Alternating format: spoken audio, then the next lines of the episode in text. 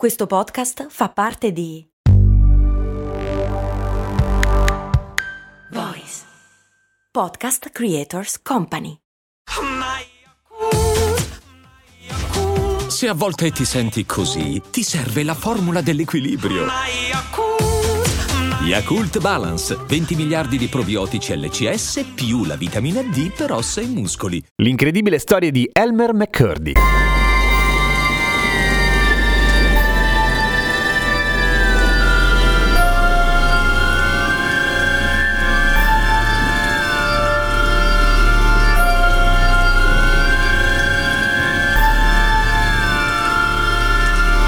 Ciao, sono Giampiero Kesten e queste Cose Molto Umane, il podcast che ogni giorno, sette giorni su sette, ti racconta o ti spiega qualche cosa. Oggi, niente, volevo raccontarvi una storia, visto che ieri è stata una puntata molto pesante, quella dedicata a Madre Teresa di Calcutta le sue cattiverie. Oh, vi siete iscritti al canale YouTube di Umani Molto Umani? Beh, facevatelo! La prossima puntata è con quelli di Power Pizza, ma torniamo a Elmer McCurdy. Dicevo, visto che è stata una puntata molto pesante, quella precedente su Madre Teresa di Calcutta, volevo raccontarvi una storia un po' leggerina.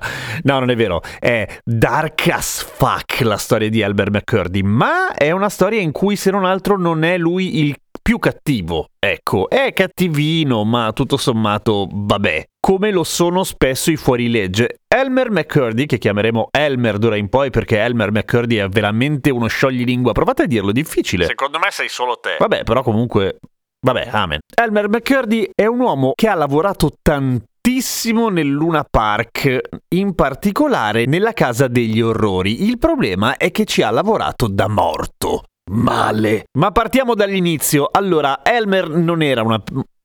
Elmer non era esattamente un personaggio di spicco se fosse semplicemente per quello che ha portato avanti da vivo, era un fuorilegge, era un fuorilegge che viveva agli inizi del Novecento e che faceva le cose che fanno i fuorilegge, cercava di rapinare i treni, cercava di rapinare le banche, cercava di rapinare le persone, cercava di non farsi sgamare, ma fallì in tutte queste cose. Per essere precisi, era considerato solo da se stesso però un esperto di esplosivi, nel senso che preferiva usare gli esplosivi per espugnare le banche. Il problema è che lo faceva male, cioè nel senso la volta che ci provò, perché alla fine ci provò una volta sola, sbagliò alla grande. Cos'è la cosa più resistente all'esplosivo di un edificio che ha all'interno una grossa cassaforte?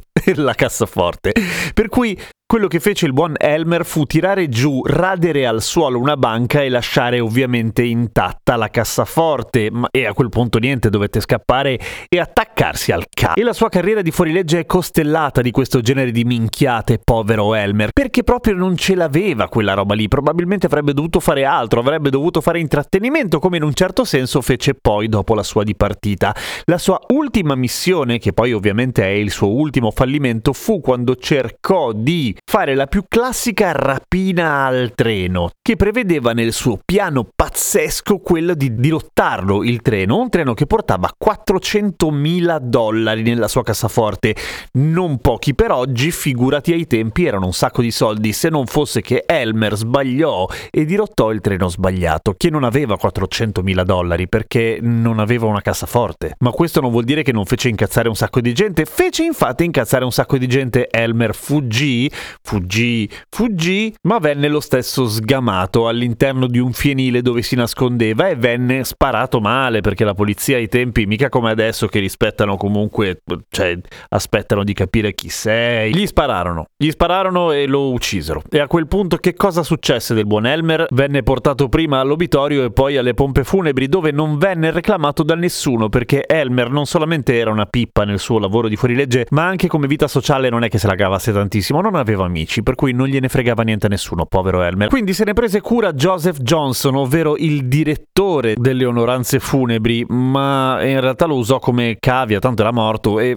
fece un esperimento, provò a imbalsamarlo di brutto bene e ce, ce la fece, lo mummificò, proprio pam. Venne così bene che riusciva a stare in piedi il cadavere e infatti lui lo teneva come così, come attrazione. Faceva pagare il biglietto per far vedere il cadavere di Elmer, eh, che però non veniva rispettato tantissimo. A un certo punto i figli del signor Johnson, che erano dei bambini, misero al cadavere di Elmer i pattini e lo usavano giuro, per rincorrere gli amici, te, per terrorizzarli. Perché effettivamente vedere dei bambini che ti minacciano con un cadavere fa molta paura, non per il cadavere in sé, ma perché cosa devono avere in testa i bambini. Il signor Johnson riusciva a fare un bel po' di cresta al mese con i biglietti che pagavano le persone per andare a vedere il buon cadavere di Elmer, finché a un certo punto non si presentò il fratello di Elmer, che disse adesso tu, stronzo, mi ridai il corpo di mio fratello e Johnson non poté fare altro che lasciarglielo a quel punto, per una questione di rispetto, eccetera, anzi probabilmente si vergognò moltissimo di quello che aveva fatto, non menzionò i pattini e consegnò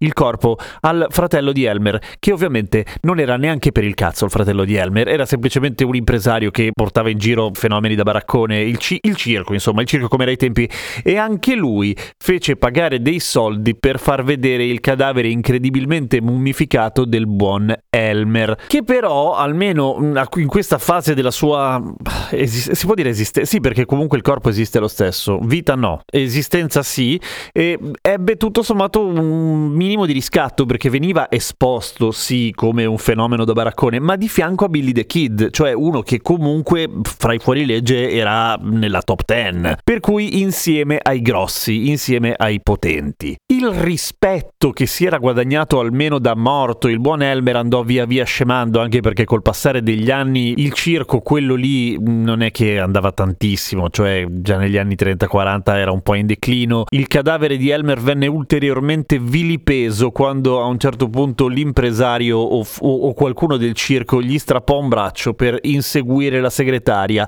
Insomma, Elmer veniva usato spesso per terrorizzare gli altri, non si capisce bene. Vabbè, perché un cadavere fa brutto, tendenzialmente quello. Finita la sua carriera di circense, venne assunto, se così si può dire, dire appunto in un Luna Park dove venne esposto nella casa degli orrori dove le persone lo vedevano probabilmente non sapendo che fosse realmente morto.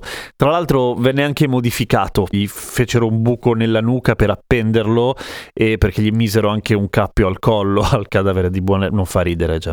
Eh, al cadavere di Elmer e gli spruzzarono anche addosso della vernice fluorescente quella che brilla con le lampade di Wood. Malissimo Elmer avanti veloce al 77 quando a un certo punto una troupe della televisione sta girando una serie in un Luna Park dismesso nell'area di Los Angeles e cercano di spostare questo bizzarro manichino che tutti giurano sembra fatto di cartapesta quando lo spostano e gli rimane in mano il braccio, probabilmente quello che era stato attaccato male. Tutti dicono: Ah, si è rotto il manichino, scemo. Poi guardano dentro e dicono: Oh, però che manichino fatto bene. Gli hanno fatto anche le ossa. Ah, mi sa che bisogna chiamare la pula. Arriva la polizia, si accorgono tutti che effettivamente è un cadavere, non sanno di quando, per cui comunque viene portato in obitorio e gli trovano in bocca, in bocca a Elmer, gli trovano delle monetine del 1926 e delle matrici di biglietti di un, un, museo. In pratica, quelli che pagavano per vedere Elmer gli mettevano la monetina in bocca, cioè veniva usa- eh, Elmer veniva usato anche come la cassa, il salvadanaio di se stesso. Ma fu grazie alla datazione e a tutta una serie di segni di riconoscimento che aveva Elmer, fra cui una cicatrice, il fatto che era stato sparato e che ovviamente c'erano ancora i buchi, sì, non si dice essere sparato, si dice gli avevano sparato sbagliato, ma lo dico così perché mi fa ridere, poi non mi correggete. Segni di tubercolosi nei polmoni, insomma, era lui, eh, era lui, era decisamente lui, per cui venne deciso dopo tanti anni di perculazione e vilipendio del cadavere, anche se era stato un poco di buono, be, be,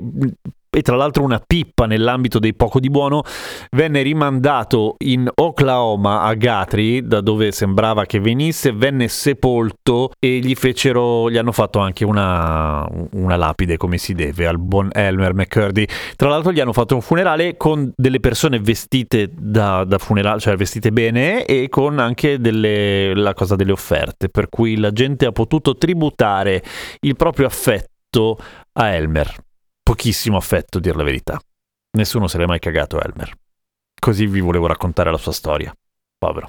A, a, do, a domani con cose molto umane.